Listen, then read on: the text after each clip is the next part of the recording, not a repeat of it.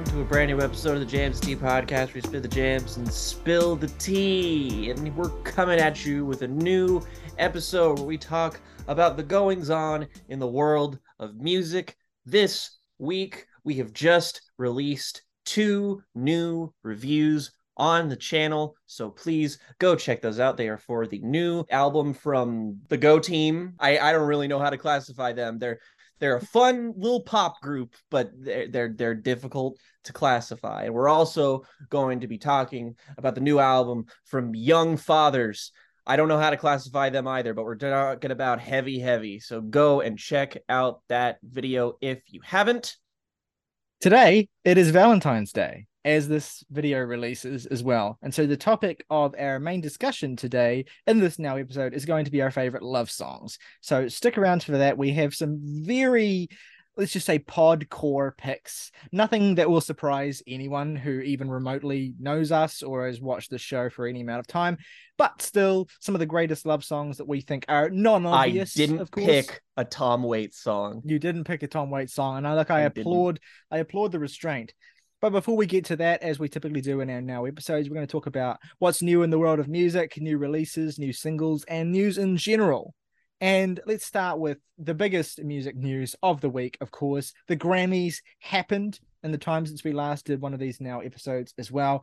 Big music's biggest night, of course. Uh the the, the stirrer and source of discourse abound overall, as far as the Grammys go, this was far from the worst Grammys. In fact, I'd say that on a Grammy, again, again we're, we're talking Grammy standard here. I thought this was a pretty good Grammys in terms of like overall wins and nominees, what sort of stuff. Lots, of course, to criticize and poke at and prod at, but uh, and of course, you know, say what you will about the biggest shock of the night, I suppose, which was Bonnie Raitt uh, winning Song of the Year you know, of course, the legendary country artist who probably no one who typically watches the Grammys or talks about them on social media is all that familiar with, but of course, a living legend of country music uh, that I absolutely had to Google as soon as it happened. Uh, but still, you know, that's an awesome sort of. Uh, it's cool to get have a sort of lifetime achievement award in that slot. I think because I am pro, generally speaking pro chaos when it comes to the Grammys, and this felt like very, very much a chaotic good choice, and I was okay with it because of Lizzo. Actually, Lizzo's "About Damn Time," which anyone who remembers our year-end list will remember was one of my favorite songs of 2022 in general, won record of the year which was a great and well deserved uh, win because, of course, as anyone who is nerdy about the Grammys will tell you, the difference between Song of the Year and Record of the Year is that Song of the Year is about songwriting and Record of the Year is about production. And the About Damn Time is an immaculately produced pop song. It kicks, it pops, it sounds amazing. And Lizzo's performance on that song is absolutely incredible. So, yeah, between those two huge wins, very little to complain about from me. Um, it was not exactly an upset, but I think maybe somewhat of a, um no, I I guess it's not fair to say that anyone it's not fair for anyone to be surprised that Harry Styles won album of the year for his limp Harry's House album. Yeah, it's not no one can claim to be surprised because that album was huge. Harry Styles is huge. He's going through a huge moment. He's been a gift to headline writers in the media world for the entire cycle of this album and you know the other projects that he's done and that means like harry styles is a discourse machine for better or worse. And whether you love him or you hate him you know i think as it was was a pretty good pop song. It was it's pretty awesome that that song was as big as it was uh, because essentially it is just an indie rock song or it is just wearing the aesthetics of 2000s indie rock pretty bluntly. But yeah i think a lot of people were pulling for beyonce to take uh, album of the year and I certainly I was as well. I think it was the best album amongst the nominees by far, actually. Pretty pretty handily too. I and mean, I think that a lot of people were also kind of expecting them to kind of kowtow to it, just because it's generally accepted that uh, she should have won the year. Uh, Lemonade was nominated but didn't, and everyone was kind of like, hmm. So yeah. they sort of thought that they would be making up for lost time, but I guess not. Well, it's funny because, you know, Beyonce's fans being as vocal as they are, and look, all love to them, were completely up in arms about this loss.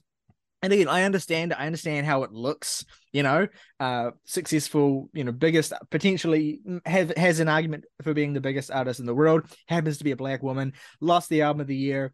Uh, Grammy for her most well received and, and beloved album, although I guess you could debate that, to, you know, a white guy who likes to, you know, queer bait or whatever. I'm not going to get into it. You know, I don't actually have any animosity towards Harry Styles. I kind of just I kind of could do with a year with, where he's not in the news, where I could just kind of forget he exists for a while. And then if he came back and say 2025, I would probably be like, oh, awesome.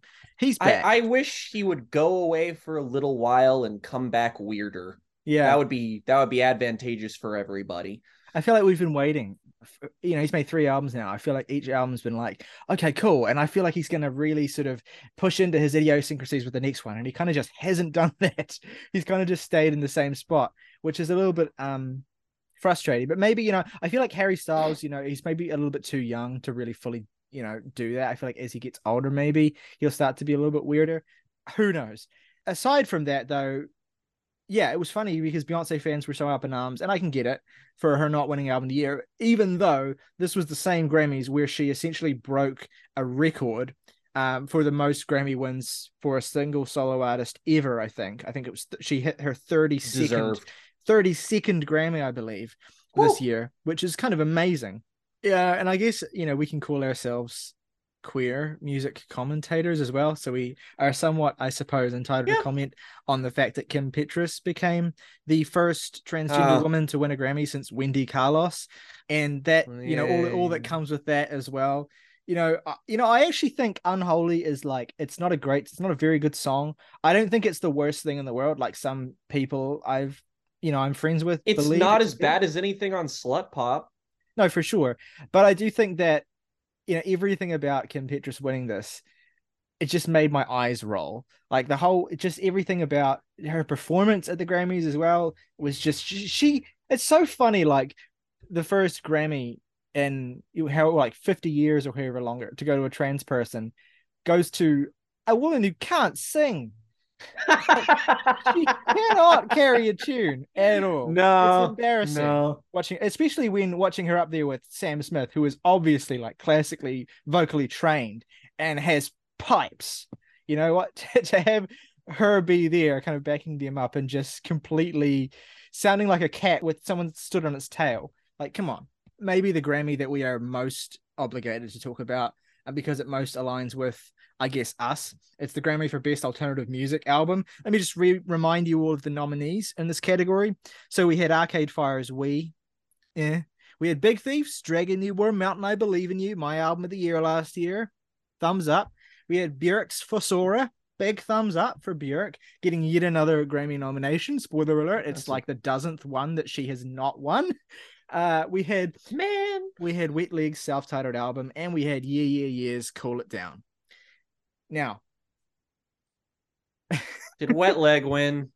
Wet, Wet Leg, leg won. Of course, Wet Leg ah. won. Wet Leg has been huge, particularly Man. in the demographic of like middle-aged, you know, young boomer guys who like to pretend that they're really, really and, hip. And I don't know a single fucking person who likes them. Not one. Because we're not in those circles. You know, we're not in the circles of people who are between the ages of 40 and 50 desperately going through the world's worst midlife crisis, would have voted for Obama three times if I could, sort of guy. who wants to be hip with the kids and is listening to this album made by you know a bunch of zillennial Brits. You know, it's it's look, I you know I'm happy. This is like Black Midi, right?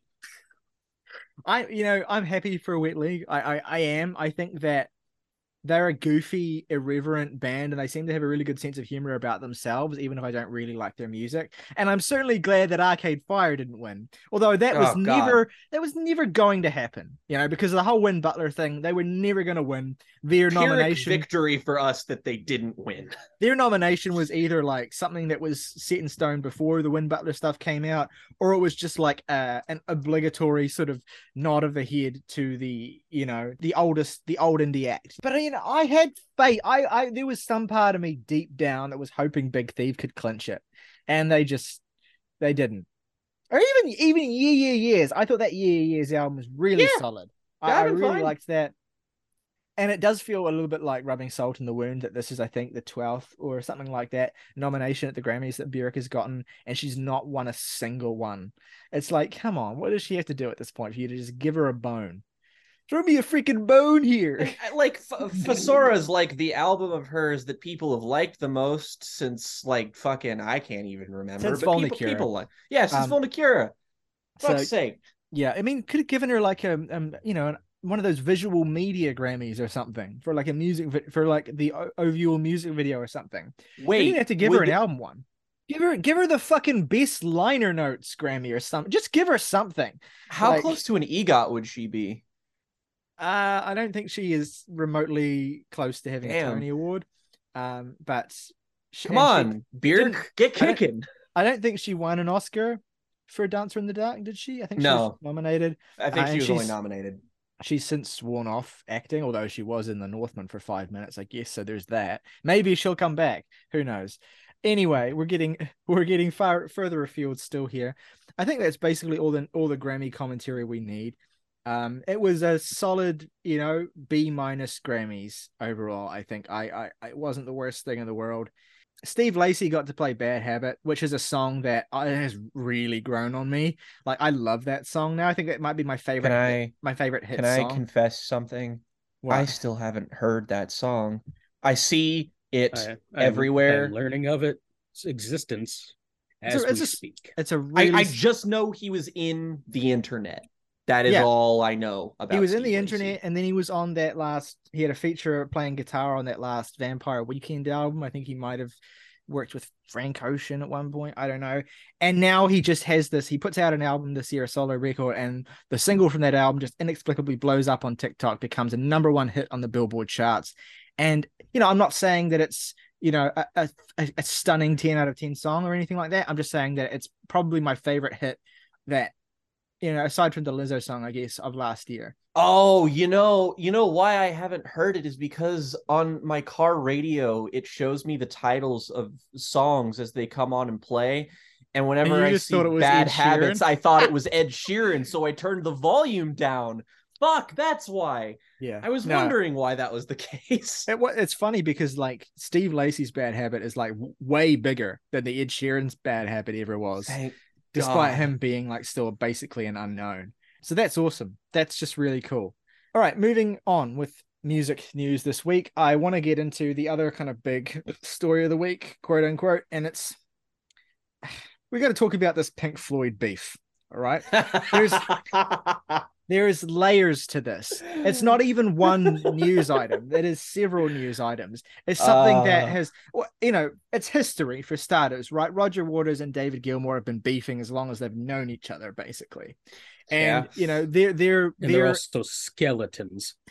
Their so. intra band beef and the way that fed into records like The Wall and then the Final Cut, and of course the split uh, of Roger Waters leaving Pink Floyd you know, all of that is part of rock history. It is the story that everyone who's, you know, remotely interested in the, the story of rock and the story of Pink Floyd, they know about the Roger Waters, David Gilmour beef. And they also probably know as well that they're well matched in a certain sense. Like you can make a case for Waters versus Gilmour as the, you know, the the star or the the real artistic visionary, because Waters, of course, is the is the great writer. Waters is the great sort of song constructor and, and album visionary and all that sort of thing. And Gilmour is the, you know, the guitar god, essentially, who takes those ideas that Water has and and t- pushes them into the stratosphere and makes them iconic.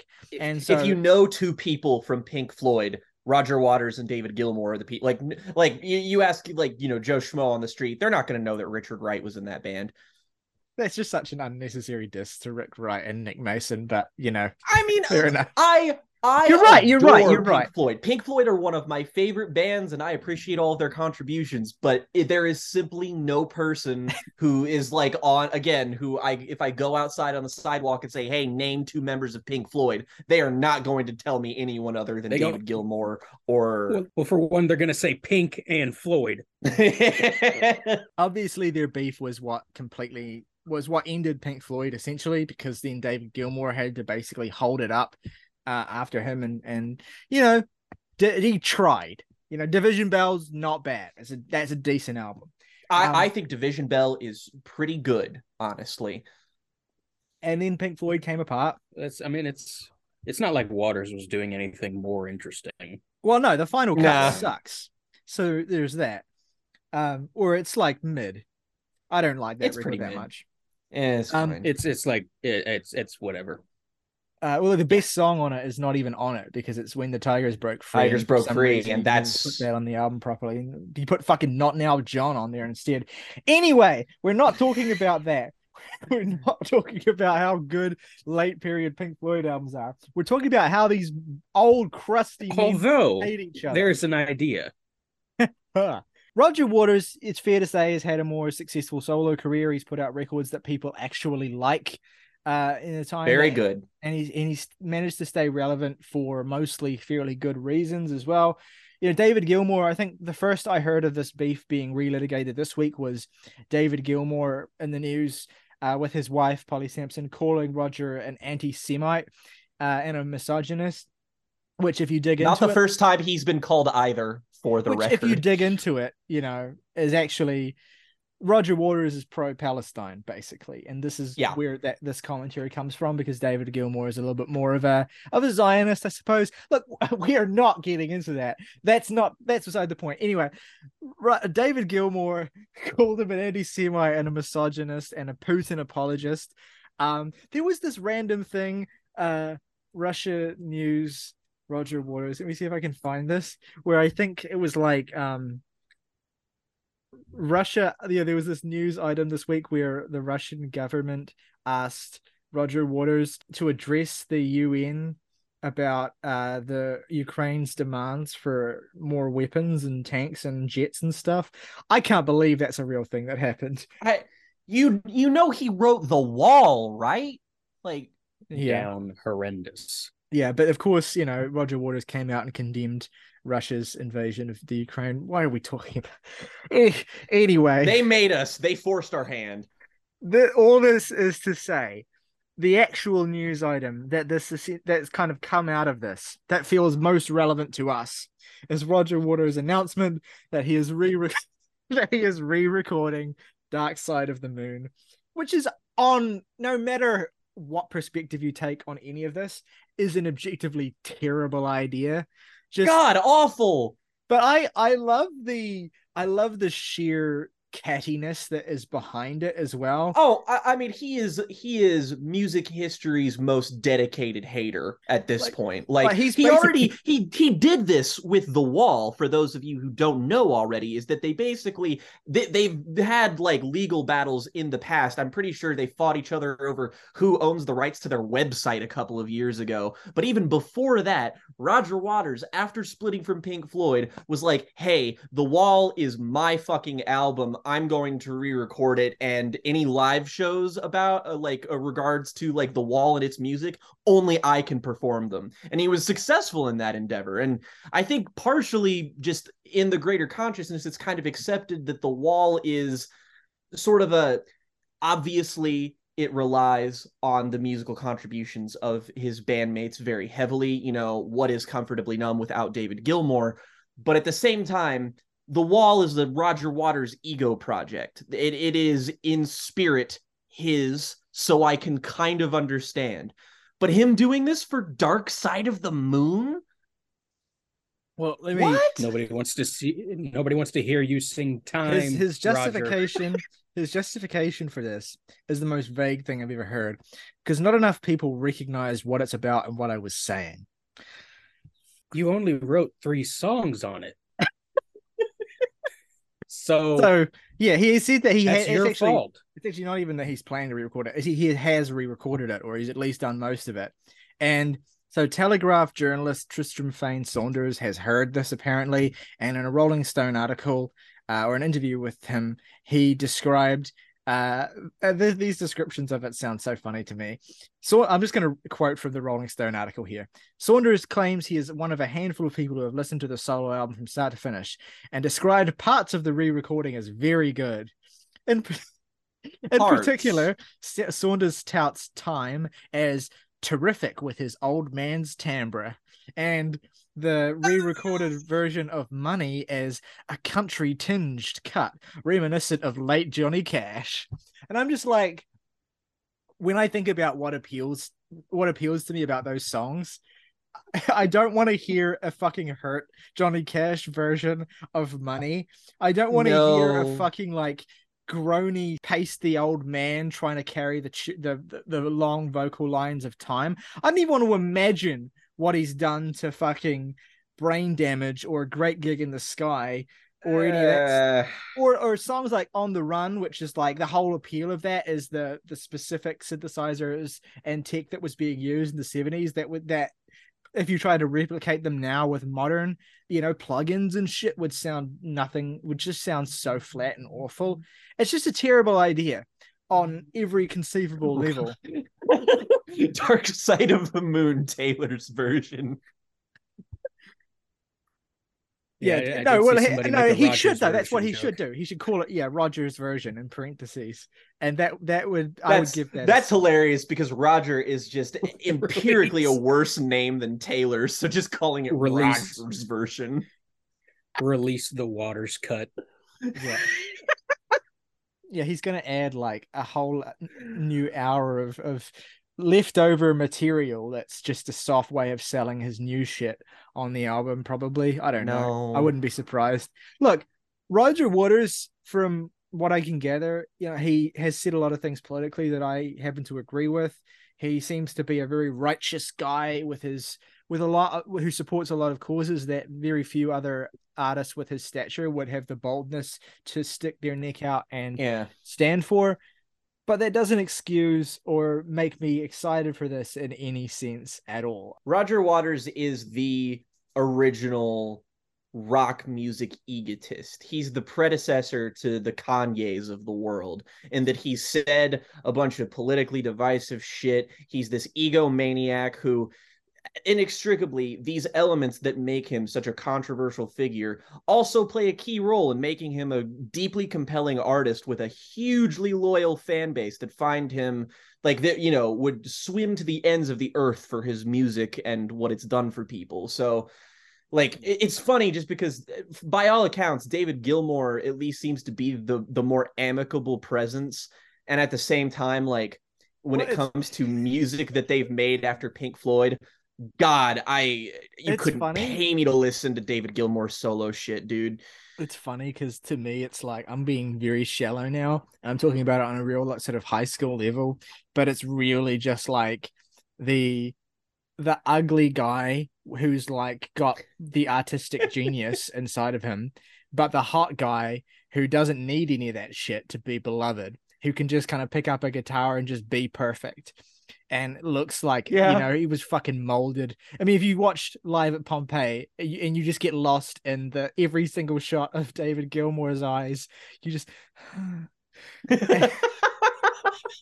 and he and he's just like the most. And then Roger Waters is like, hey, looking fifty already. He's just a gremlin in the corner with the Fender Precision bass, and it's like he he he, he can't he, he, he doesn't have the musical skill of David Gilmour. His his singing voice is like just just not as beautiful either. It's just in every sense, Roger Waters is just less appealing. But he happens to, you know, that he, he obviously is the artistic, you know, the the yeah. He, he let's just say it. He he's it's like that saying he's got a voice made for he's got a face made for radio. That's the saying, and that's Roger Waters, uh, in a nutshell. Yeah and a voice for silent films. Like he's a good. He's a. He's a. He, you know, he sings well on the wall and on those albums where he sings. It is. It is. His, his it singing is, voice is in tune. Yeah, and yes. he like he's not a great singing voice, but it's really well suited to like anger and righteousness on albums like Animals and The Wall, and you can like a solid 65% of most of the like most famous rock vocalists of all time are adequate singers. They're average well, at best. Pigs, three different ones wouldn't work if David was singing it. Because you just yeah. wouldn't buy it. Uh, yes. You would be thinking, damn, this Thatcher must be a beautiful lady. Because you need to have the crusty gremlin singing those songs because that's the spirit of those songs. Crusty jugglers. anyway, well, look, we'll, we will wait with bated breath to see when slash if this Dark Side reissue. So I will say I am morbidly curious. Oh, ab- I will I- totally w- I- look. We we have to do a record club on Dark Side of the Moon when this rolls around, regardless. So we should at least have a segment where we talk about it if it's worth talking about. truly, truly, I'm- we have I'm- to do. I'm- we have to. We have someone on this godforsaken website has to talk about Pink Floyd's Dark Side of the Moon. It's gone undersung for so long. All right, moving on with the news. We also have to talk about as well one of the biggest uh, sources of discourse on Twitter this week in the music world was that you know the the great, the legendary Steve Albini, you know, producer to the Stars, frontman of Big Black and Shellac and another band that whose name I can't say, had decided he had some opinions on Steely Dan that he needed to express. And look, a lot of you know, there a lot of it was a flame war. I was stunned at how taken with this Twitter was. It really sustained Twitter for an entire day. I couldn't believe it. I mean, I I, wanna I- address this is the first time anyone has listened to Steve Albini about anything in the past 30 years. I want to just address something because I've seen a lot of people being like, "Well, "How can you be surprised that Steve Albini doesn't like Steely Dan? He's from the punk world, and Steely Dan are from the yacht riding the completely from."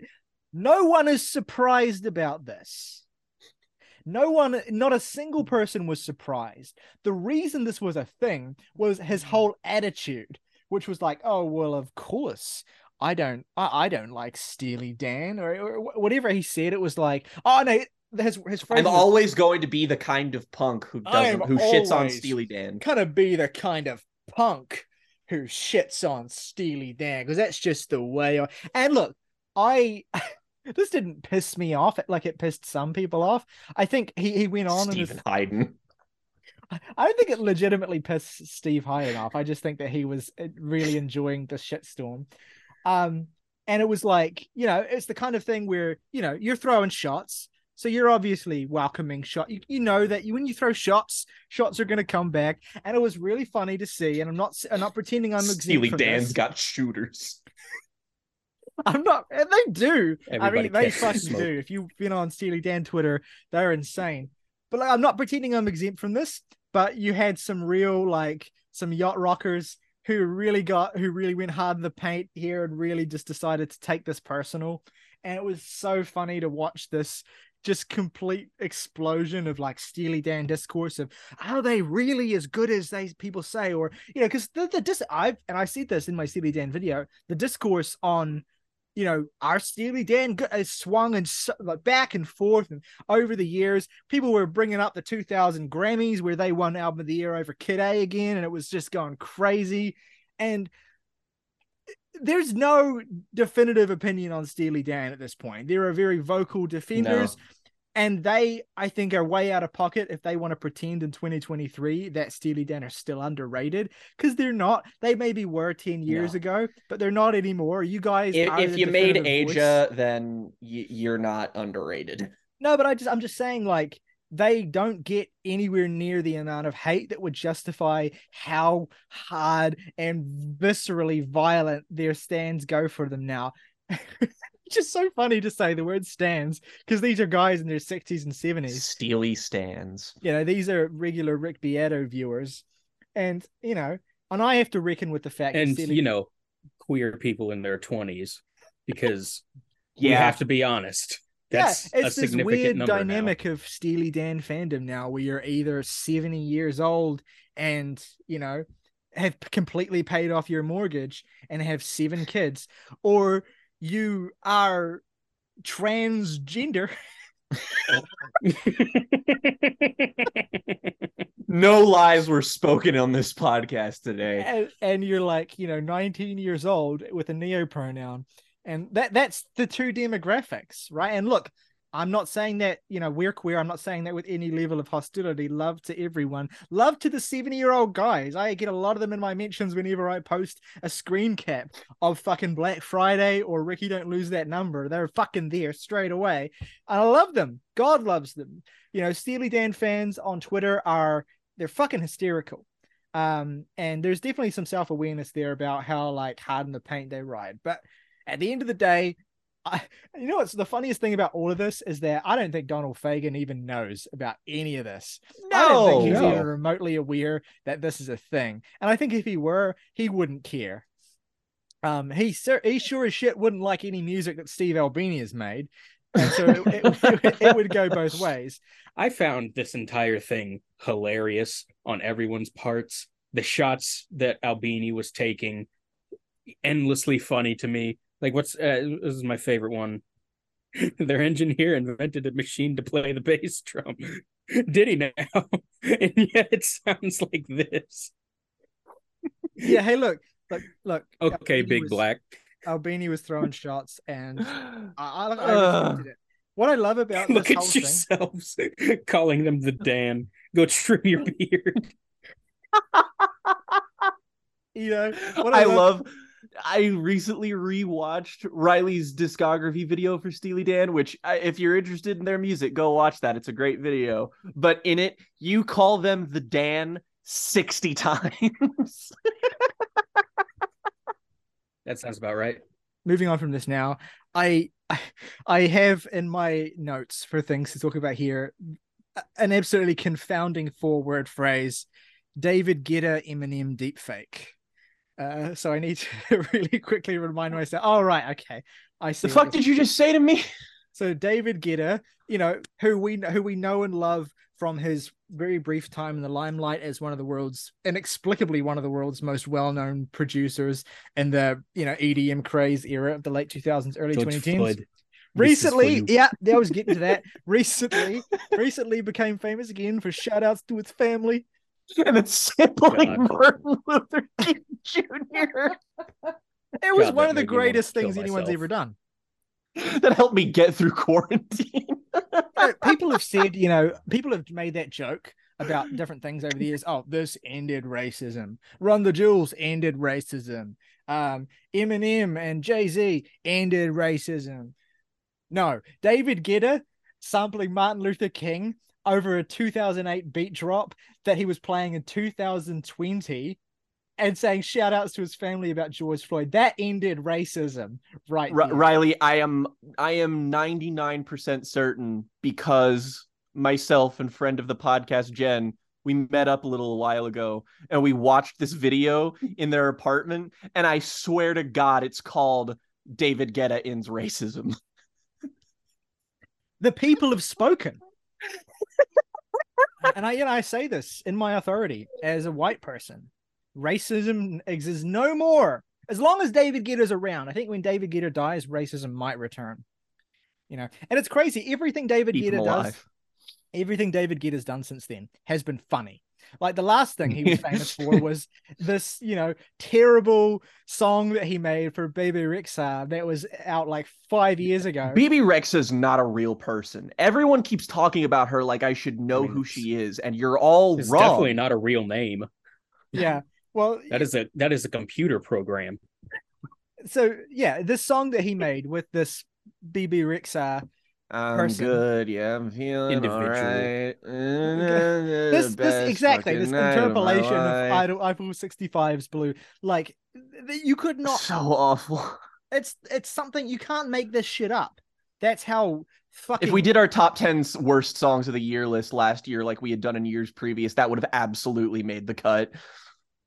everything David Guetta does is the is, is a sentence that's never been said before by a human being.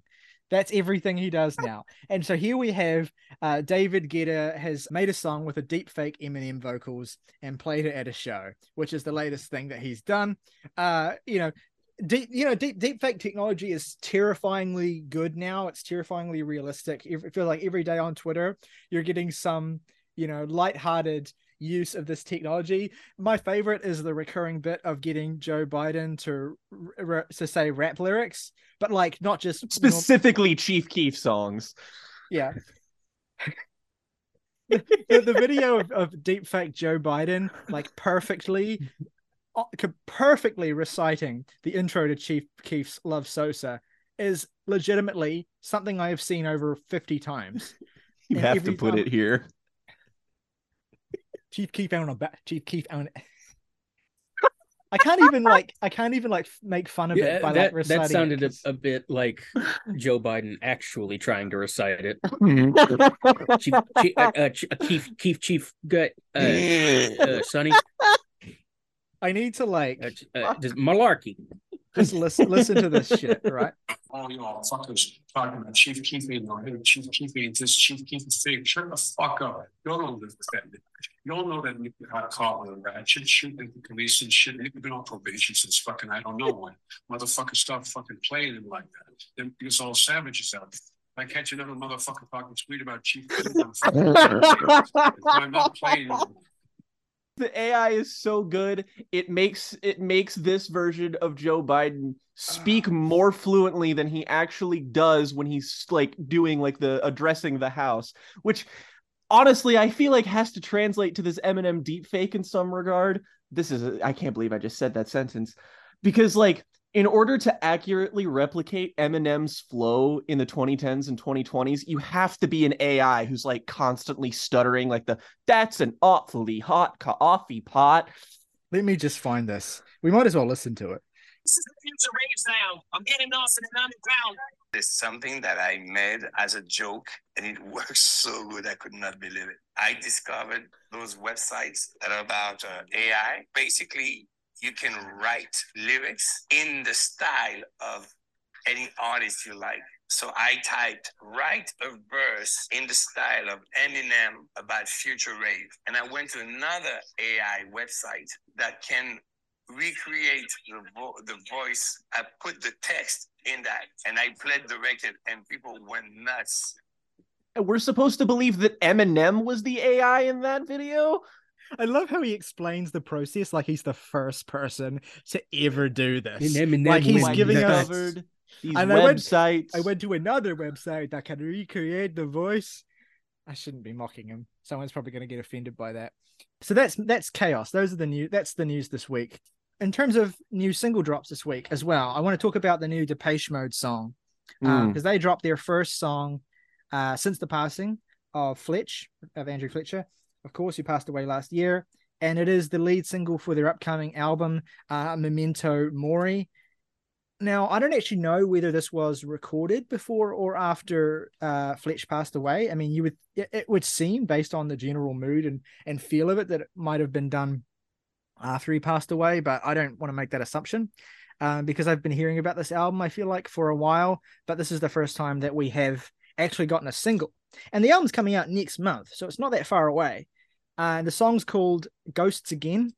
It is. It's definitely a Depeche Mode song it seems to be a step up from because Depeche Mode were kind of in a bit of a tailspin creatively with their last couple of albums, especially 2017 Spirit, which was, you know, when I think of Fine. it wasn't terrible, but when I think of like the the specific brand of like post Trump election albums made by big artists who feel they have to speak to the moment, uh, that was certainly one of the I mean, it's just eh, you know, it was Yeah. it was you know, especially songs like Where's the Revolution, like just enough fellas have taken six years off and they're back.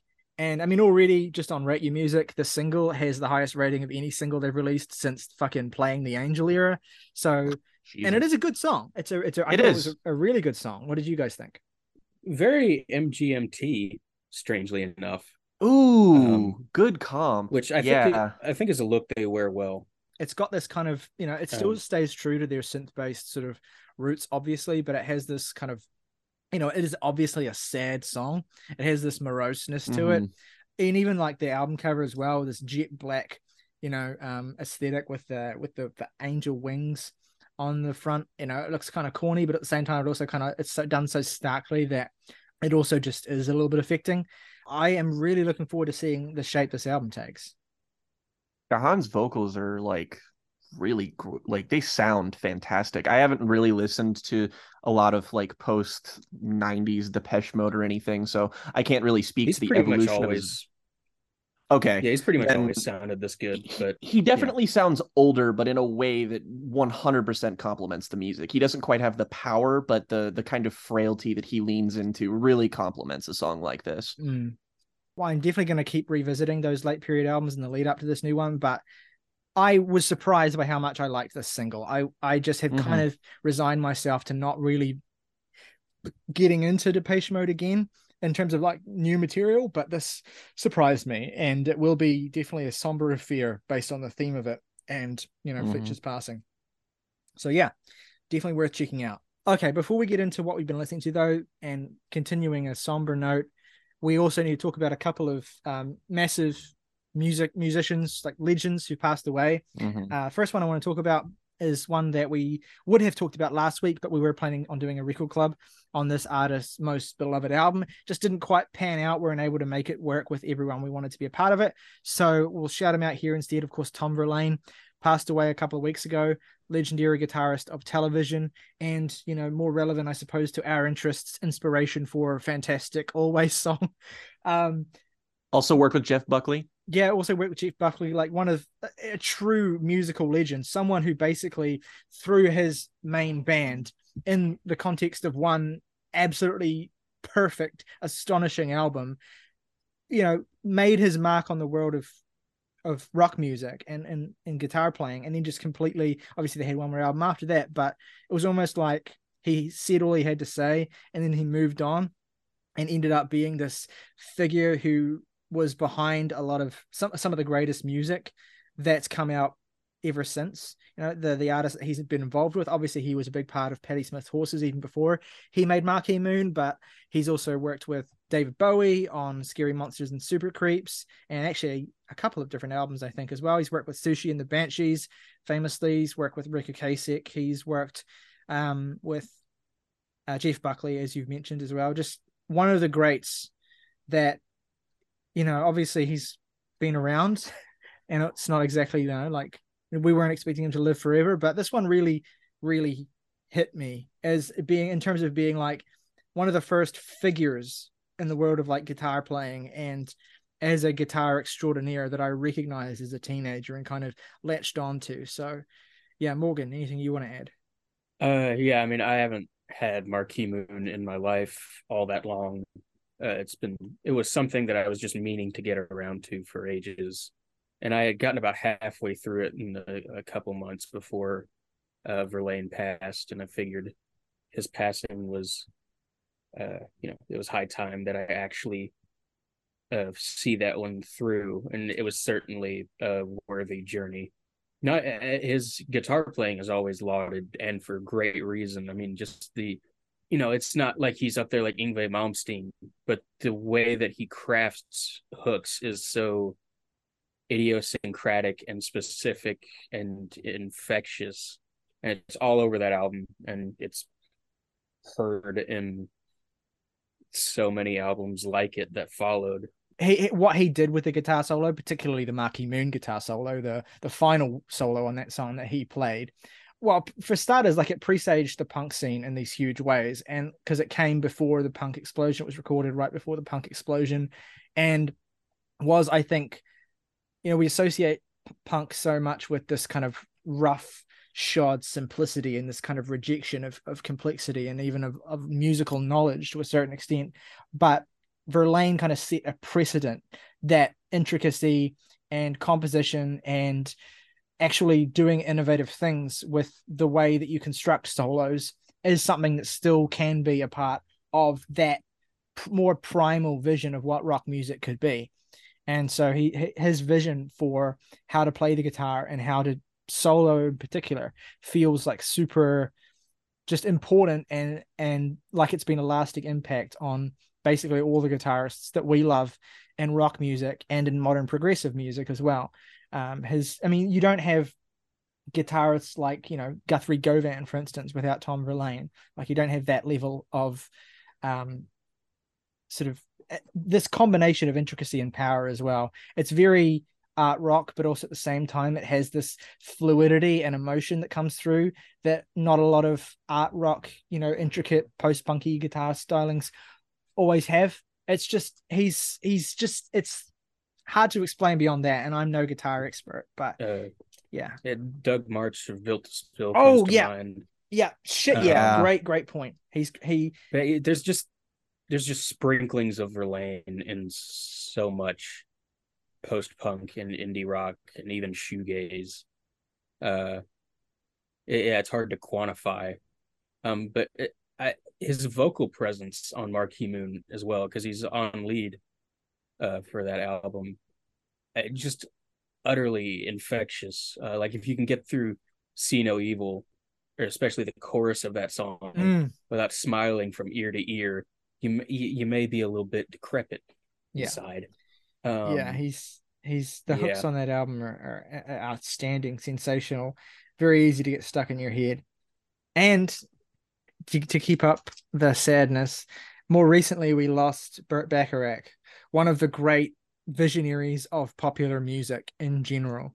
I passed away at the age of 94 this week. And, you know, even if you don't have an immediate personal connection to Burt Bacharach, the influence he's had and the, the the kind of craftsmanship that he took and the how far reaching the music he made is into basically all forms of popular music is kind of incalculable. Dude worked for people like Dionne Warwick when he first started. Um, you know, like lots of like jazz and soul kind of like standards very early on.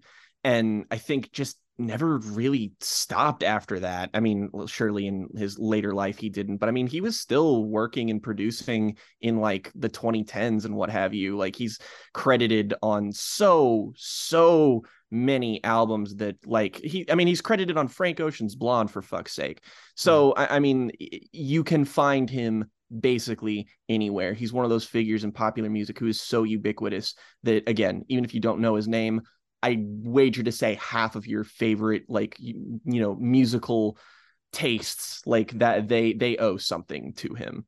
also he's like he may be you know you you could debate and there's probably statistics on like what the most covered songs of all time are there's probably loads of of really fantastic contenders but i would wager very few people very few individual single human beings would have written as many of them as Burt Bacharach has. I mean, songs like "The Look of Love," "Make It Easy on Yourself," "I Just Don't Know What to Do with Yourself." Of course, the songs he wrote for Dusty Springfield. "Raindrops Keep Falling on My Head," "I'll Never Fall in Love Mhm. Again," "On My Own," the Patti LaBelle song, "The Close to You," the Carpenters song, or the Carpenters cover, Ah, I guess, yeah. of, of his song with Hal David. Uh, of course, Aretha Franklin's "I Say a Little Prayer," which of course she took from Diane Warwick, which which um Bacharach wrote, and of course maybe his most famous song for Dionne Warwick, which is "Walk On By." Like, you just you get a if you go through the songs that Bacharach has written, and then you follow the covers of those songs, the artists he's given those songs to, and the the legacies of those individual songs, you have this ripple effect on popular music that's you know just kind of impossible to fathom.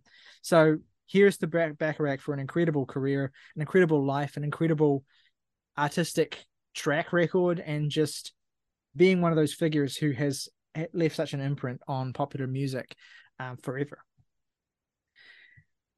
Riley mentioned last week that there's going to be an anniversary release of the Elton John album Honky Chateau, uh, which is one of my favorite Elton John albums, uh, certainly up there. And I've mentioned him on the podcast before. Last year, I talked about listening to uh, the anniversary edition of Yellow Brick Road, which I'm I, I think is commonly considered his best. That's got like five of the single most popular pop singles, not even that Elton John ever made, but just you know anyone has ever made. And then all of the album deep cuts are spectacular. And that's sort of his big double album cocaine fueled masterpiece.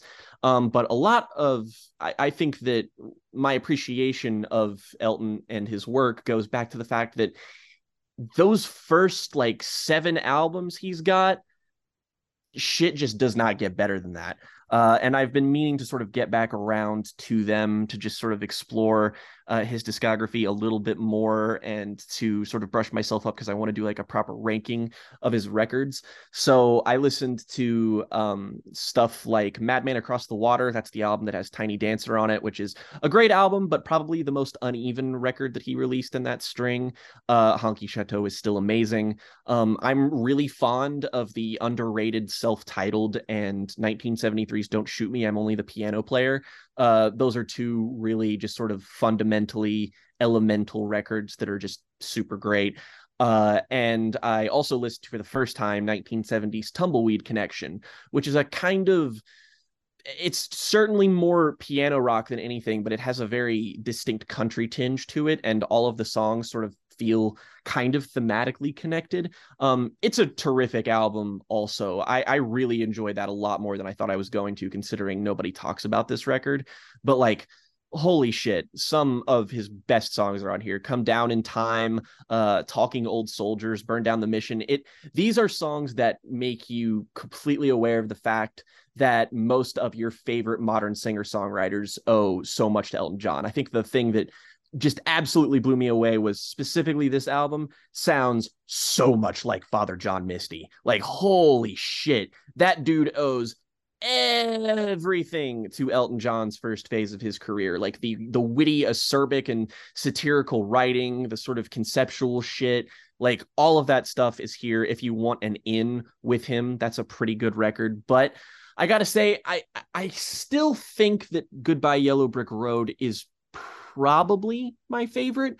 I, I wouldn't stand by it, but because I'm I'm currently trying to decide which one it is between this and I think the the album of his that I hear talked about the least, even in people who talk about his records, that being Captain Fantastic and the Brown Dirt Cowboy. This album is fucking great.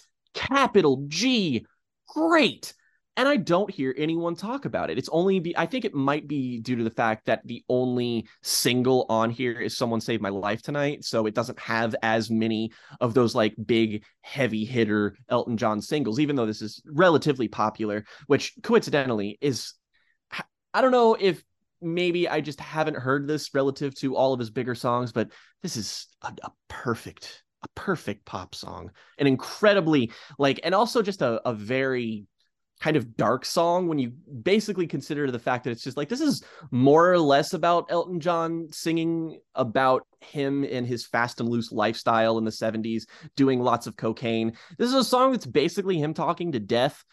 It's it's it's really really interesting once you dissect all of the storytelling elements of his songwriting and this is sort of his album that was inspired by Sergeant Pepper's Lonely Hearts Club Band by the Beatles or uh, Ziggy Stardust by David Bowie, where he attempts to sort of take on a persona and make the most sort of colorful music as possible. And there's like full orchestral arrangements on here. There's a huge Southern rock element on here that really does make you think of David Bowie. Uh, the bone one of the bonus tracks is actually a cover of Lucy in the Sky with Diamonds and I'm not going to lie. I think I kind of prefer this version over the Beatles version. But th- the arrangements on here are amazing. The tunes are fucking timeless. I love this record. I mean, there I I can see why Someone Saved My Life Tonight is certainly the standout for most people, but the title track is just as good. There's songs like We All Fall in Love Sometimes, uh, Gotta Get a Meal Ticket. This is just a relentlessly momentum fueled fun record that's every bit as good as Sergeant Pepper's or uh, Ziggy Stardust in the same way that albums like that are good. And I, I highly recommend that to anyone who wants to get into his albums proper. It's a really tight record. It, you know, Goodbye Yellow Brick Road is easy to recommend, but it is a double album and it does it. You know, it's it's big, not exactly as easy to get into. Uh, I just and want to point out really quickly how tragic it is that again, I hate to keep talking about rate your music, but like, you know, go to Elton John's rate your music page. Get you go the the images, you know, Goodbye Yellow Brick Road, big, massive album cover there. You know, mm-hmm. awesome album cover, really gives you an impression of of the artist. And then you click on Bernie Taupin's page, and the Ooh. the cover that represents him is the original songs from the movie Gnomeo, Gnomeo and Juliet. And Juliet. Yeah, and it's just like um... this is the man who wrote basically like uh, correct me if I'm wrong, like ninety percent of Elton's lyrics. Oh, Elton and Bernie are, for all intents and purposes, if you love Elton John, you love him because of Bernie Taupin. Like he is an essential aspect of all of his greatest songs and greatest records. Like he, I just an, a, a completely singular pop songwriting presence. This is as good as anyone who has ever done any of this and I, was so into listening to these records and i was just like god these are all so great so fun such so such underrated as like legitimate singular bodies of work. Maybe i should do like a discography breakdown. It would be really long because he's got a lot of albums. And then i just i looked ahead at some of his other records. And past this phase of his career, man, this shit is rough. This shit's really rough. Like he's got some. I've actually listened to some of his later albums, like Captain and the Kid, which is a very good record, or Too Low for Zero, which has some of his uh like beloved songs on there, like uh, I'm Still Standing. Uh, but he has a lot of albums that are very wholly unremarkable or just straight up fucking terrible. I don't even remember why I listened to Victim of Love, but I have listened to it. It is fucking terrible. Like, Jesus Christ, it's bad. Let's get into our main topic of discussion today, which is, of course, because it's Valentine's Day, we're here to talk about our favorite love songs. We have each picked three songs that, to us, mean an awful lot that we consider to be great songs, but particularly great love songs. Try to avoid obvious picks as well. Uh, I think if I've got a few honorable mentions as well, so if you two have honorable mentions, you can feel free to rattle those off before you mention your first pick as well. But let's take the time now to go through uh, each of our picks for our favorite love songs. So, Jake, what do you want to go off with first?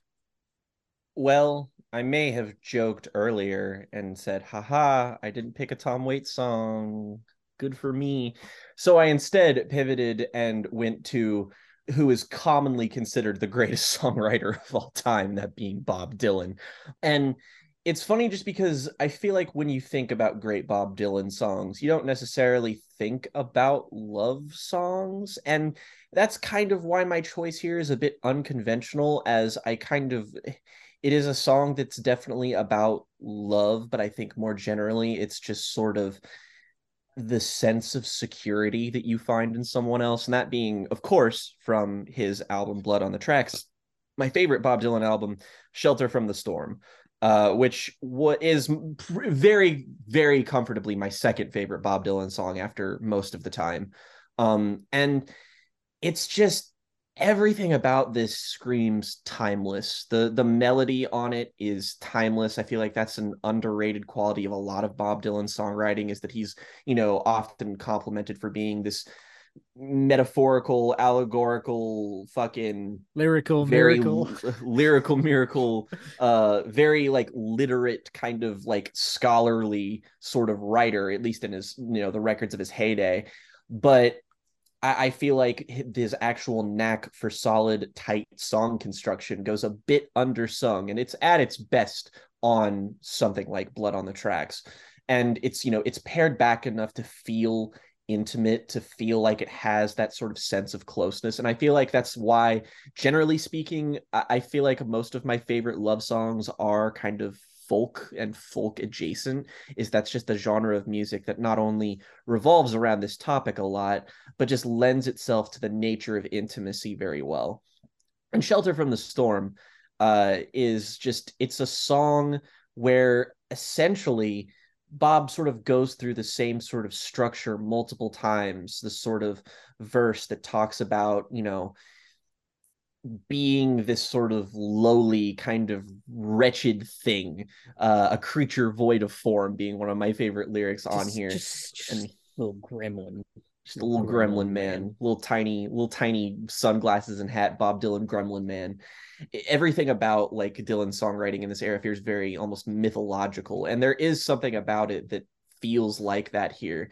But there's always like this set of contradictory lyrics or this sort of humiliation like lyrically description wise that dylan will put himself through and then always end it with the sort of greeting of come in i'll show you sorry i just ate some really hot hot wings Yeah, give you. Come in, she said, I'll give you. Shelter from the shelter from the storm. storm uh and it's sort of an offer for for refuge and no matter what no matter what kind of sort of lyrical ventures dylan goes off on there's always greeted with that same simple phrase and it just sort of builds into you this sort of sense of comfort just upon hearing it the sort of security and reliability of someone who will accept you someone will shield you from the horrors of the world and also the horrors of like oneself. There's a really you know underlying sense of self-loathing and inadequacy in this song and the way that dylan describes himself uh it is a properly kind of pathetic song if you read into it, but there is a, a kind of universal sort of clarity that it's given most of Dylan's best songs that just feels really hopeful and it just makes you feel like you're you're being hugged and it's just that simple gentle reminder of someone who will always accept you and that's sort of what I, I value in this song the most. It's like also when you listen to blood on the tracks you go through it on that album right it is Uh-huh. a tough listen emotionally and shout from the Mhm. storm is the penultimate track i think yes so it comes is. in the final stretch and it feels like a weight off when you get to Mhm. it it really feels like you have been out in the storm and you are getting that refuge i have a really funny story to tell about my relationship with a song very i'll keep it quick is that um one of my favorite movies as a kid you're gonna i've probably i don't know if i've, I've probably told you this before but you're probably gonna roll your eyes at me but one of my favorite movies as a kid just because i saw it when i was very young and i don't know i just attached myself to it for a long time for some reason is the cameron crowe film jerry maguire. I, I, I don't know i just i loved that movie as a kid i watched it over and over again my dad had it on vhs and i like love just quoting cuba gooding jr all the king time. of the needle drop. And if you've seen that movie, you may remember that in the very final scene, as the credits are coming up, a particular song by Bob Dylan called Shelter from the Storm starts playing. And I saw that movie dozens of times as a kid. And so that was like, that was my first favorite Bob Dylan song as well. It was one of the first Bob Dylan songs I probably ever heard consciously. And it stayed a huge part of just my what I think about when I think about him and the emotional connection I've kind of forged with his music. That song is right up there at the forefront. Anyway, Yeah. Morgan, what is your first pick for favorite love songs? Well, you said in the preamble to this that we were trying to avoid more obvious picks. Um, this one is so obvious that it's, you know, the artist has been mentioned immediately preceding this. It, it's Bob Dylan's "Make You Feel My Love." However, it is specifically the Adele version. Um, the superior version I- I yeah, I I I don't care for the time out of mind version much at don't all, either. really. it's fine It's like okay. Um make you feel my But- love when the rain is blowing in your face. In other words, it's similar to shelter from the storm in the sense that a partner in life can be almost like a home to you in the sense that you can find solace in their presence and that's sort of a a, a running theme throughout portions of dylan's discography. Uh, it's just the way that he writes about love in that sense. And yeah personally I, this is the most compact sincere translation of that notion. A song so good even the glee version of it is good. It's like Adele completely transforms that song. Without really changing the tone of it all that much. She just inhabits that space so well and makes it feel more like an Adele song than a Bob Dylan song, even though he does, you know, mm-hmm. as Jay has expressed, he's great at writing love songs. But yeah, Adele is just made to record that song. So with each of my picks, I have tried to capture a song that is about love or that is a love song in a very different way to the other picks. And I've tried to keep them quite distinct and unique from one another.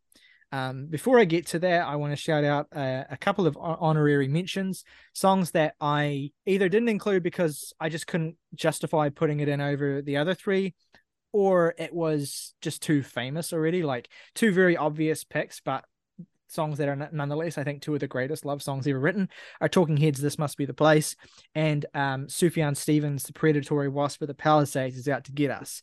Um, I particularly wanted to mention the Sufjan one because that's like a, an explicitly gay love song as well, which I don't know that we it's have. one of my favorites as well Um, so that's a great song. I also want to shout out um the song Saturday by the band The Clientele uh, off their album Suburban Life. Ooh, yeah, yeah. That that song I I was when I was revisiting songs that I love that are about love. Like I I was particularly taken with that song.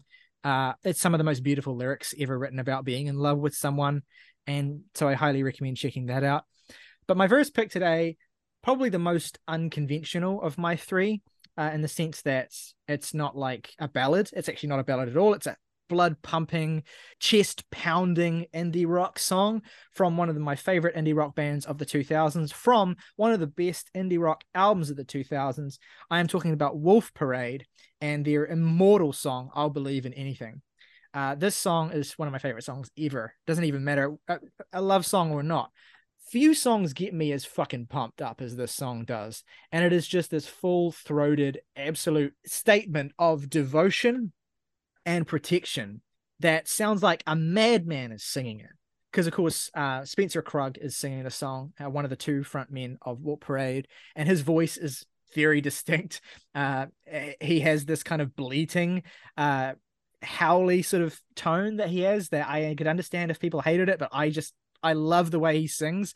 I love the way he leans into the limits of his voice as well but there's just lyrics on this song and th- that are so just surreal they're obviously about love and devotion and the sense to which you feel like you, you love someone so much you want to like take them and put them inside of you but not in a sexual way in a sense where you want to kind of consume their everything and um also that you're willing to kind of just devote yourself unabashedly and unashamedly to them in every single sense.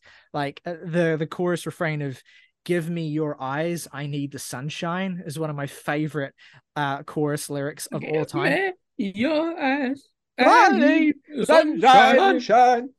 It's so good. Also, just that continuous refrain of "I'll take you where nobody knows you and nobody gives a damn." This whole you know idea of escape as well. I'm particularly someone who romanticizes in love songs the idea of escape. So the idea of love uh, and being in love with someone as a means of escaping everything else the like the entire world and everything that comprises it. And i'll believe in anything. Is just we don't like... have time to unpack that we don't. Um, and there's just lyrics on here that are like kind of amateurish, but in a way that really appeals to me. Like we've both been very brave. We walk around with both legs. Like, like just the idea of of of just standing up as this act of defiance. It sounds kind of childish in the song, and Spencer has a kind of childish voice that I love. I don't know. I've never I've heard this song for probably over a decade now this album's been in my life. I still don't know what if I could get the fire out from the wire, I'd share a life and you'd share a life means. But I believe that it is. I it sounds romantic as fuck to me, and it, it wouldn't surprise me considering his delivery of that line if it wasn't an in studio ad lib. Mm. Yeah. And just that the bridge is so good on the song as well. Like, I could take another hit for you, and I could take away your trips from you, and I could take away the salt from your eyes, and take away what's been assaulting you. That's great wordplay and great delivery. And you have these very 2000s, like hollering backing vocals. And Jen, just that this is this moment, one of my favorite moments in all of music, where he's like, I could give you all the olive trees. Look at the trees, look at my face, and look at a place far away from here. And the song just explodes at that moment, and it's so good. Um, check out the music video if you haven't, if you haven't as well. It's like a Barry Lyndon sort of ref- referential thing where it's like set in like the 1800s, and it's about these really insecure men who fight over this woman by like firing cannons at each other and it's just very funny and has the same sort of sensibility of the song as just kind of geeky devotion that you don't really know how to express in a normal way. And yeah, it's one of my favorite songs of all time, so I had to mention it here. Well, my second pick here is uh, going a little bit off uh, the beaten path from the the most critically lauded songwriter of all time to an indie rock songwriter people definitely like a lot. Um, that being uh, one Mr. Conor Oberst uh, from the album Cassadaga by Bright Eyes. If you know me, if you've listened to the podcast for any amount of time at all, you'll know that I'm pretty sure. I mean, to some extent, I mean, I guess everyone but Morgan is a really big Bright Eyes fan.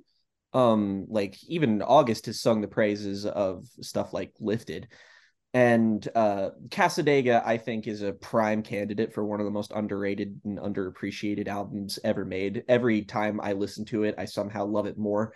And one of the moments on it that has been really arresting to me is the song Make a Plan to Love Me. And I'll admit it's somewhat difficult to verbalize why this song means a lot to me, and a lot of it has to do with the context of the record. Cassadaga is an album that is just it's this album that's about accepting the inevitability and futility of the largeness of of life. And it's all about just finding yourself being caught in these like big sweeping emotional truths and as it sort of reflects that sonically it's this really big very opulent sounding album this is like the biggest a bright eyes album uh, has sounded like there's a there's full orchestration on songs like this. Although Make a Plan to Love Me is a more relatively at least stripped back song. And the notion here is that the like the title implies is that the the main character Conor or whoever it is is sort of imploring the subject of the song to to make a plan to love me. And the way that's variously like recontextualized throughout the song depending on where the verse is it changes this in really subtle really interesting ways. And it goes from sounding like pathetic declaration of just sort of like desperation of just wanting someone to do that. But the more he elaborates on this concept, the more it feels like it's in keeping with the record and trying to accept some sort of inevitable truth where it's either going to result in Conor or the main character themselves sort of being greeted with failure or their patience ultimately being rewarded. And there are lines on here like um some things you lose you don't get back so just know what you have. And there there's just lots of tiny little moments. And this is also just such a quintessential like when i think about what a love song sounds like it's exactly like this. Like the strings are so big. Everything about this song is so like gentle and kind of loving. It has a couple of like rises but it just sounds so very quintessential in how it embodies its subject material but there are sentiments on here like life's too short to be a fool. I don't owe you that. Do what you feel. Whatever is cool but i just have to ask. And it's just like it's definitely a song about unrequited love but there is the genuine possibility that could turn into something more than that and the way that the album itself progresses and just sort of carries you throughout this sort of whirlwind of gradual acceptance of inevitable failure there's a, a tragic nature to it but it never loses sight of the potential hope in somebody and it begins to sound more and more like something that could be genuine something that could be real something that could be tangible and I just I, I, really love that about it. It's it's a great song. I do feel like to fully appreciate it, you have to listen to the entire album. Uh, but in and of itself, I still think it's a beautiful moment on a beautiful record. Yeah, it's funny. Like um, when I think of the two songs, there might be other one others I'm forgetting, but I think of the two Bright Eyes songs that explicitly mention love in the title. There's this one, and there's a lover I don't have to love off of Lifted. Oh, and it's funny boy. how the the sensibilities and the emotion, those are like, different songs. They're they're very different songs. Like you go from I want a lover I don't have to love to make a plan to love me.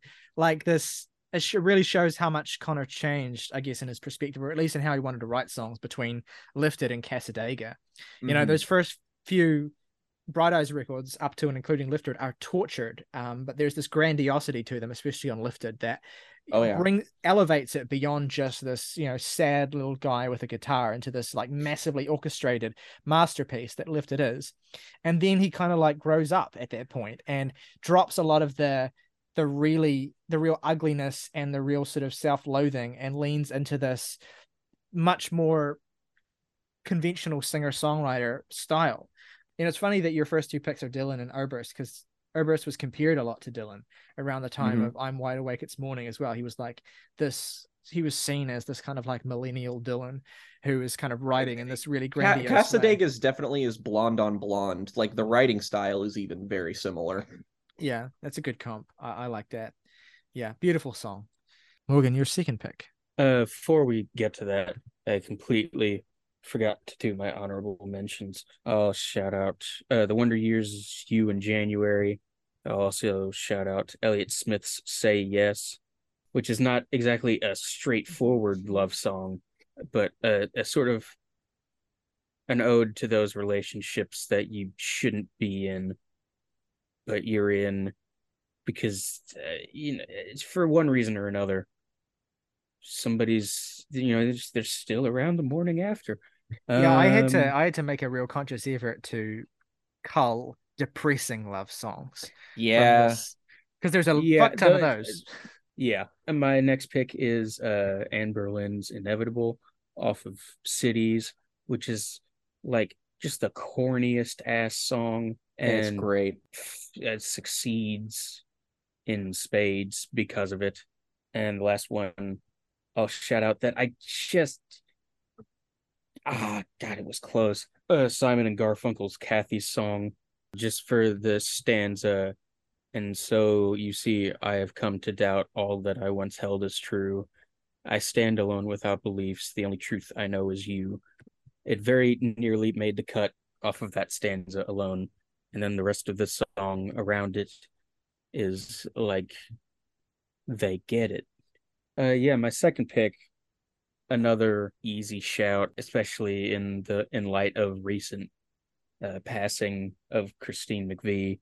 Uh my second pick Yeah. is Fleetwood Mac's Songbird, which uh, actually within the framework of their respective albums kind of is like Make You Feel My Love in the sense that they're surrounded by songs about the crumbling of a relationship and they stand as sort of wholehearted devotions to the person that they're about completely unburdened by cynicism or insincerity just surviving off of the back of their incredible bare and tender performances it's one of the best songs that Fleetwood Mac ever wrote It's certainly the song that Christine is remembered for uh, Mhm. most, I think.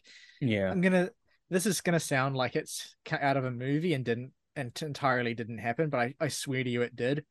When Chris, the news of Christine McVie's death, um, drop broke, dropped. Jesus Christ. when when the news of Christine McVie's death broke uh, at the end of last year, I was at work and I work in an office that is, you know, there's a few of us who are in our twenties, but a lot of the office are older people, and so immediately people were talking about this. You know, people were broken up. It it, it sucked, and there was a, gr- a group of us who kind of just gathered around, and you know, in the middle of our work day, actually it was early in the day, and we just listened to Songbird together, and it was just this like incredibly pure moment. I was gonna say Uh, that's sweet. It was it felt really sweet and and um I don't think any of us really knew what to do with ourselves at that moment. We just it just happened. We just ended up listening to Songbird around someone's desk and God, it's a perfect song. It's just it's devastating. It's absolutely one of the greatest love songs ever written. It feels Yes. like it feels like the final statement on the matter, to be honest Yeah. my second pick today is and now again we're i'm trying to trying to make I, it's funny like i tried to make all my picks distinct in aesthetic and sound and take but they're all just indie rock songs. Like they're all just like the kind of shit that i would listen to that came and they all came out in the 2000s and they're all from a very kind of not that dissimilar of a world but they do sound distinct to me. But yet, yet again i have another song that is not a ballad. It's kind of got some ballady elements to it but they're kind of fused in the vein of this like kind of very fast paced and intense and emotional rock song. Of course, I'm talking about, and this is probably the, the most podcore song that will be mentioned today, possibly. And this Bloc Party's, This Modern Love. I can remember the first time I heard this song. yes. I don't know if I've told the story before. I probably will when we eventually talk about this album in a record club. Um, the first time I heard this album, I downloaded it from iTunes, and I was staying at um my girlfriend at the time's house, and she lived like in a town that's sort of just five minutes out of town from the town that I lived in and went to school in. And for some reason, I was I had been staying at her house, and this is I think yeah, this was just before I even had a car. So I I had been I had cycled there, and it was like an hour long cycle cycle bike ride. Words are hard. It was an hour long bike a ride cycle bike. and it was a it was uh, and you know it was a Monday morning, right? And I had downloaded this album the night before. It was the next day, and I was like, I want to listen to this Bloc Party album.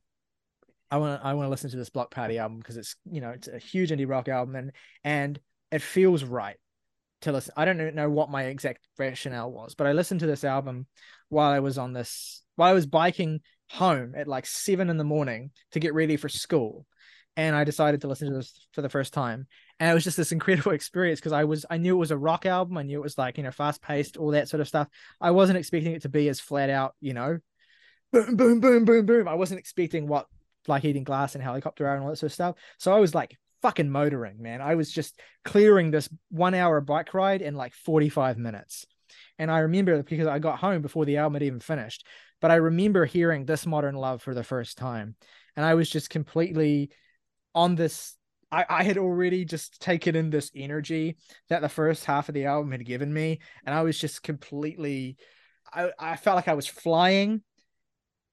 And especially when i was listening to this song because this song felt instantly like it was speaking to some deeply embedded part of my teenage psyche that was in love and that understood and felt love in all these really strong and powerful ways.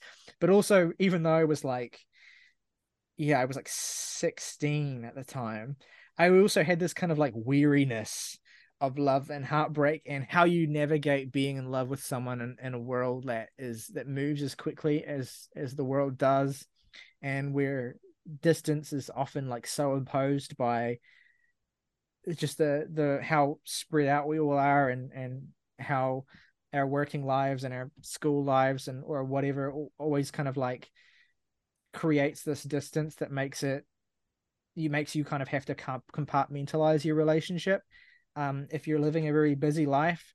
And it just even though I was only 16 I only just started working for the first time and I was you know still too young to even have a car.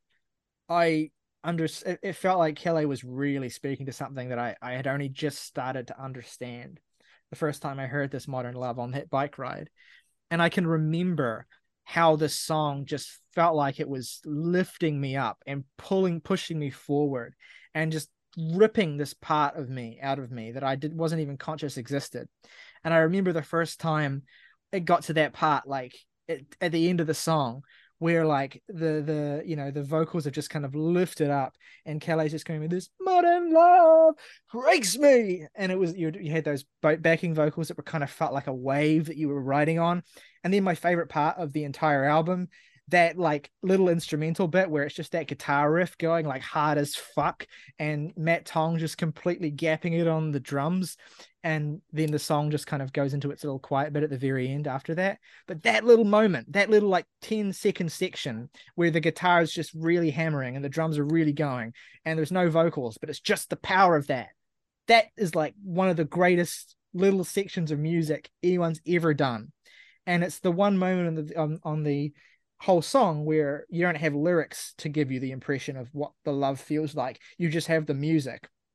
And it feels like how it feels to be like completely obsessed with your own love and how much of a part of your personality it's become.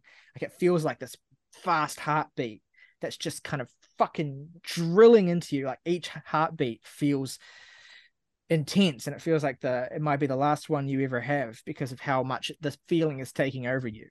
And that's what's so great about this modern love is it's so just extra and how it goes about communicating that. And i think whenever we talk about this album august will probably be able to describe it even better than i can.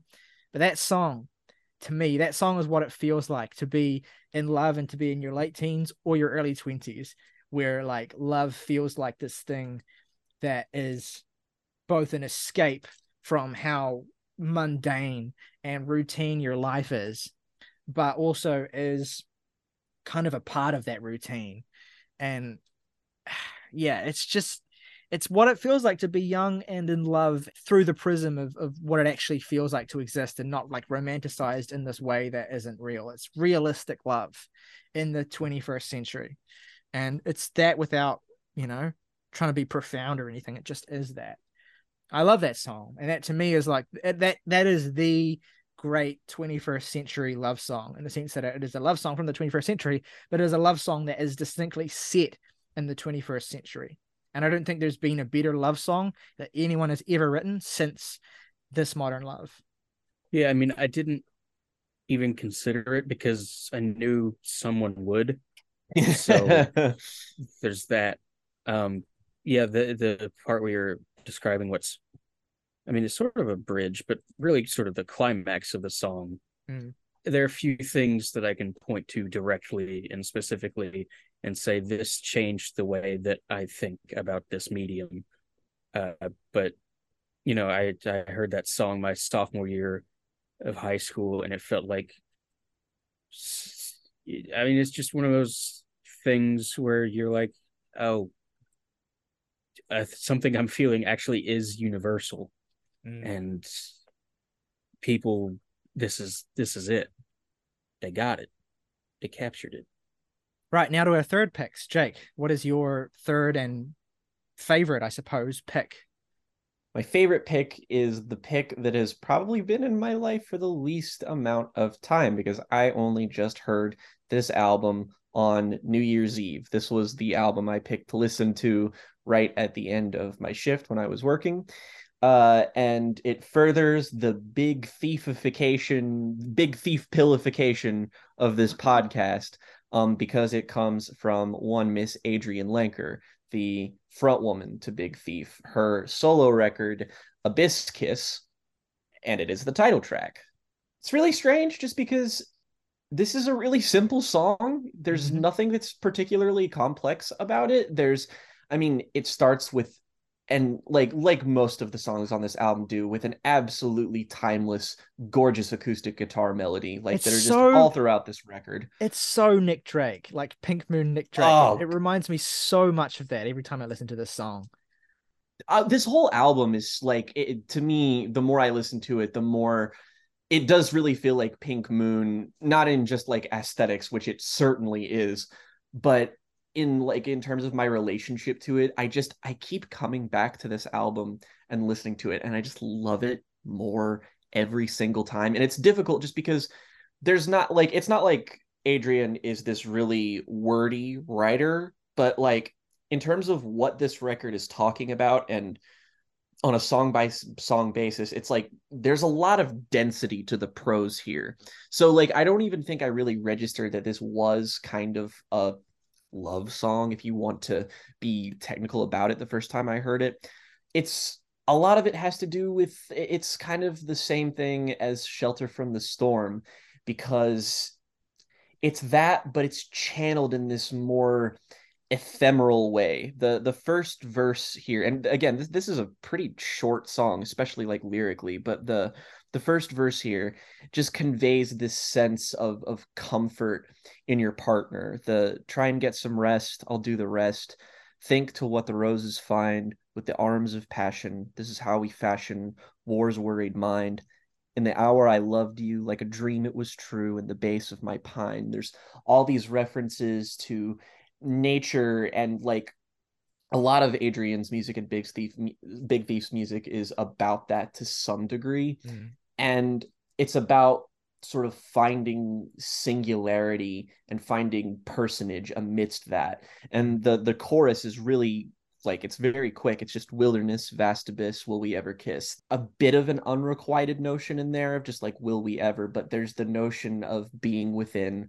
a vast abyss and it's only you and this other person and it's just the two of you. And that's a lot of what this album does is that when I listen to this, it feels like I'm listening to an album that's about the only two people that have ever existed on Earth. Like the the rest of the world just doesn't even feel real because of the atmosphere on this record. And there is, I like I said, a comfort, but also a, a reassurance despite adversity, despite the tempestuousness of life. The the outro has this lyric the love is on her shoulder love is on the boulder in the eyes in the eyes love never leaves love never leaves it's like as the song progresses to this very ending part here she's equating love, this intimate, personal, connective thing that she has with somebody else, to be this vast sort of nature like force Mhm. that she was equating earlier on as being the thing that surrounded them. But now, as the course of the song has sort of run its way, now it is everything that's around them. And that sort of, again, that universality is just so gorgeous. And a lot of what makes this song special is, again, in Adrianne's performance, in what this song actually sounds like in a way that I can't possibly convey. Uh, I, if they, if they, if you learn anything from this, you just need to fucking listen to this album. My God, it's so good. Uh, Riley is the only reason I even know this album exists in the first place, and I was just like, oh fuck, a modern successor to Pink Moon. I got to give that a shot, and it's it's it's as good. I agree, it's a masterpiece. But this is the song on here I feel like that has given me the most amount of comfort. There's a lot of songs on here that have to deal with really like this is probably the simplest song on the whole album. There's a lot more complicated sentiments. Like on the opener, there's this song where she uses the dual meaning of the word terminal to mean like, you know, in transit, but also terminal meaning like, you know, towards death, where she manages to explore this vast expanse and her relationship to someone else in it and here it's sort of like the opposite of that the inverse the sort of yin to its yang and i i just i find a lot of very ephemeral quiet beauty in it that just puts my soul at ease Yeah, I mean, it's a song about love as a natural force, but also like personifying the actual environment and the nature and trees and leaves and actual things in the world around you as embodiments of your love.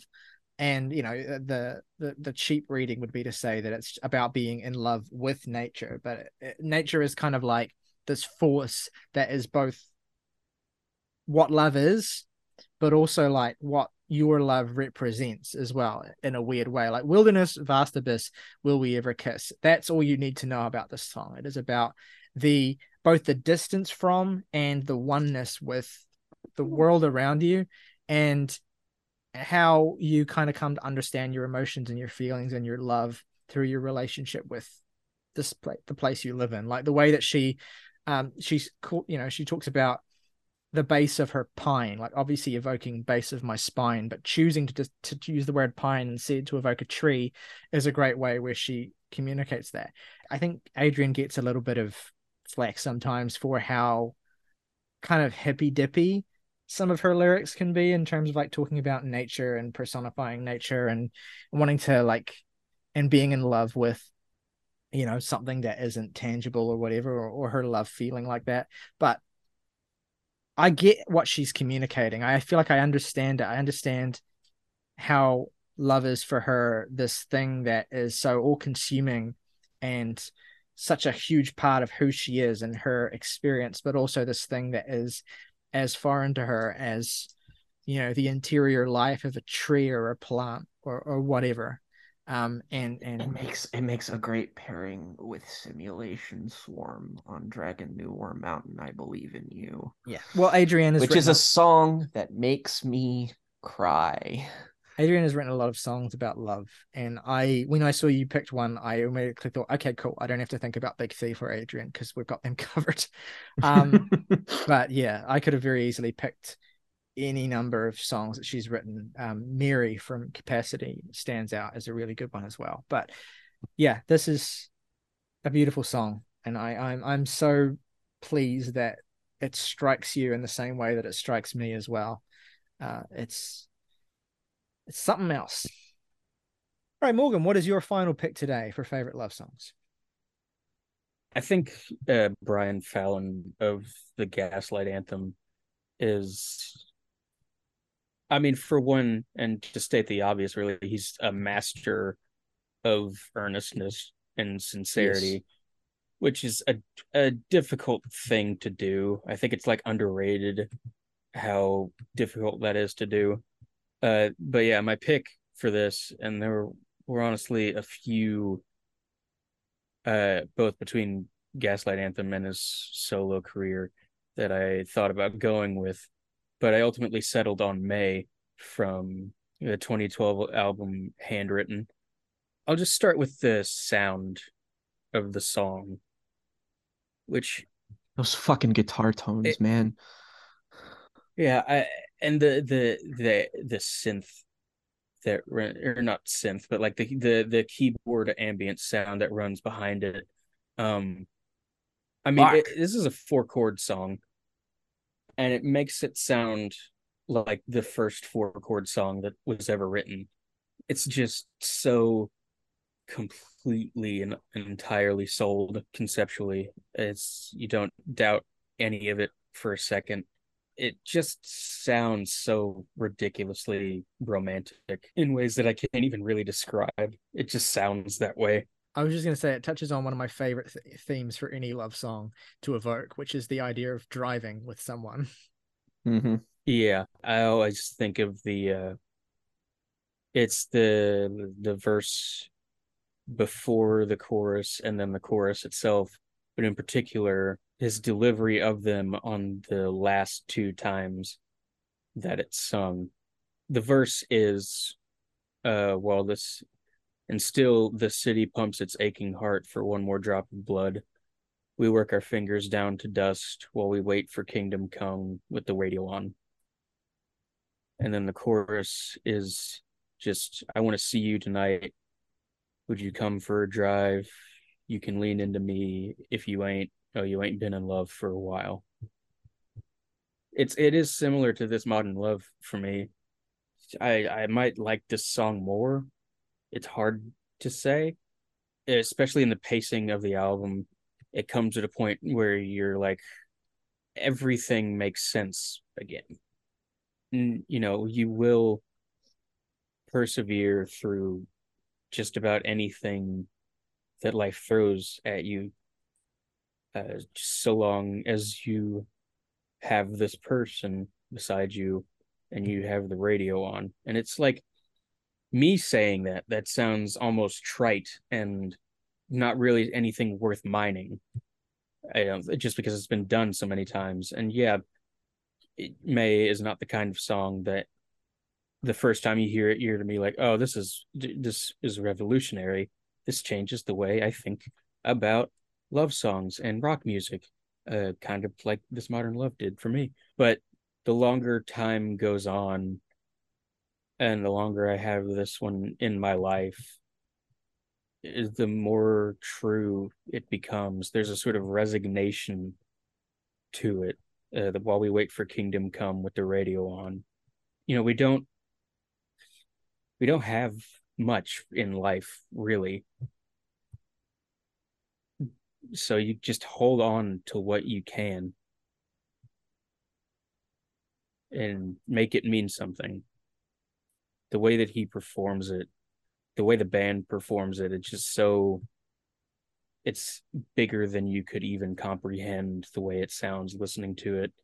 And it's just yeah i don't i don't i don't really have the words for it It's got every Heartland rock trope that you could imagine all in one song.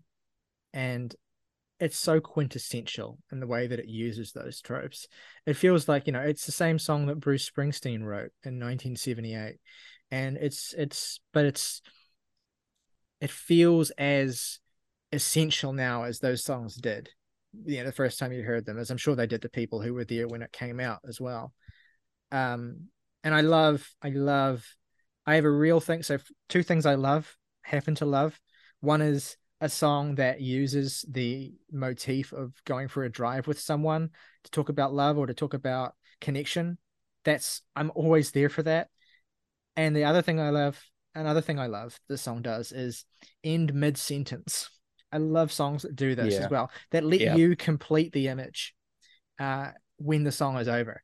And also of course the way that it refrains it the, the way that changes the refrain from with the radio on to but since the radio's on at the end. And you put the pieces together of of the connection these two people have. And obviously that this is not the end that there's going to be something that continues on after the song is over that you don't even necessarily need to be privy to as a listener. You just you fill it in with your imagination and with your dreams as well. And this is the thing about heartland rock is that the whole point of it of heartland rock in a lot of ways is to put into song your romantic dreams or your romanticized dreams of how things could be or of the perfect love or the perfect escape or whatever. And this song gives you that romanticized vision and then at the very last moment lets you fill in the gaps with your personal particular version of that with whoever that person is or whatever that ideal is. I love that. It's beautiful. It's it's it's as perfect of a heartland rock song as there could ever be. And it makes a really compelling argument for why these tropes though they have been you know a million songs have been written now with these exact tropes it makes a great argument for why that is and why that doesn't even necessarily need to change because they're enduring and they they get to the heart of what it's all about you know? And that's what's great about that song. My final pick my absolute favorite love song. Uh, and it's not as you know it doesn't feel i suppose as timeless or like a classic love song as my other two picks or at least as this modern love which i said is like the definitive 21st century love song. But this last pick is a little bit more personal to me. Uh, it's a song that feel uh, it's just my favorite love song is a song that feels so intimate and like it it, it perfectly captures the innocence and the embrace of innocence that love can give you and being in love can give you. But also like just the sense of intimacy and like when you're in love with someone how your love for them and their love for you can feel like the only love in the world that's actually real and that counts and that matters. But it's also if you read the lyrics straightforwardly, it's also kind of a song about being on your way to falling in love with someone, or maybe you are already in love with that person, but you haven't said those words to each other yet. And you're in that kind of nascent stage of realizing it together, which is just this, which is actually a stage of falling in love that very few love songs are about. That awkward stage where you both are in love with each other, but you don't have the courage to tell each other yet. The song is Our Way to Fall by Yo La Tengo from their album And Then Nothing Turned Itself Inside Out. Obviously, it's my favorite song on that album. Um, it's one of my favorite Yo La Tengo songs. It's such a quintessential Yo La Tengo song in that it sounds incredibly lonely. Uh, there's this like organ that's kind of per- that this album's full of this these organ tones as well. There's just like this gently kind of reverberating organ that just hangs in the background and sounds like the loneliest thing you've ever heard. But mm. there's this counterpoint between the organ and these like really kind of gentle, like yeah, synthy keyboard sounds that kind of are pushed forward by the really soft and beautiful drumming of Georgia Hubley. Like she has, I think she's using brushes on her cymbals. It just sounds, sounds really, like it, yeah. It sounds just really kind of like soft and warm and homely. And it almost sounds like because, of course, if you know Yo La you know that frontman and guitarist Ira Kaplan and drummer Georgia Hubley are husband and wife and have been a couple as long as Yo La have existed, which is coming up on 40 years now. So whenever they write a love song, it just has this additional layer of like, yeah, these these this song is about these two people in this band and that love is ironclad, as ironclad as any love has ever been. And it's not the first love song that Ira has ostensibly written about Georgia. It wouldn't be the last love song either, but it is maybe the most eternal to me. Like that, uh, like I was talking about that that particular focus of this on that nascent stage of love. Like there's almost these autobiographical elements. I don't know if they're true to life or not, but Ira is like almost like speak singing these little encounters or these moments in their relationship early on. Um, or you know, it's kind of disconnected from time. You don't really get a sense of time that much. And he's whispering them in this kind of way, like he's he's talking to her, specifically just to her, like they're in bed late at night together or they're sitting together somewhere and he's reminiscing, you know, and again, they've been together for probably, I think, by the time the song's written, at least 15 years, I think. Um, so they know each other and their love has gone through a lot. And, and it's, I feel probably what feels already feels like a lifetime. And to be writing a song about the early days of that at that point feels really poignant. And in the way he whispers, and in these kind of gentle organ chords and synthesizer or key sounds that he's playing with James McNew's always dependable bass work, providing a very subtle backdrop. It almost feels like through the music, Ira and Georgia are like talking to each other. Like Georgia's gentle splashing um, drum work is like a response to or as an affirmation of the things that Ira is saying. And then it just comes back to that ref- refrain of we'll try and try and try to make it ours because we're on our way to fall in love. Like it's just the most, it's the sweetest thing I think you've ever heard. Like it's such a sweet song.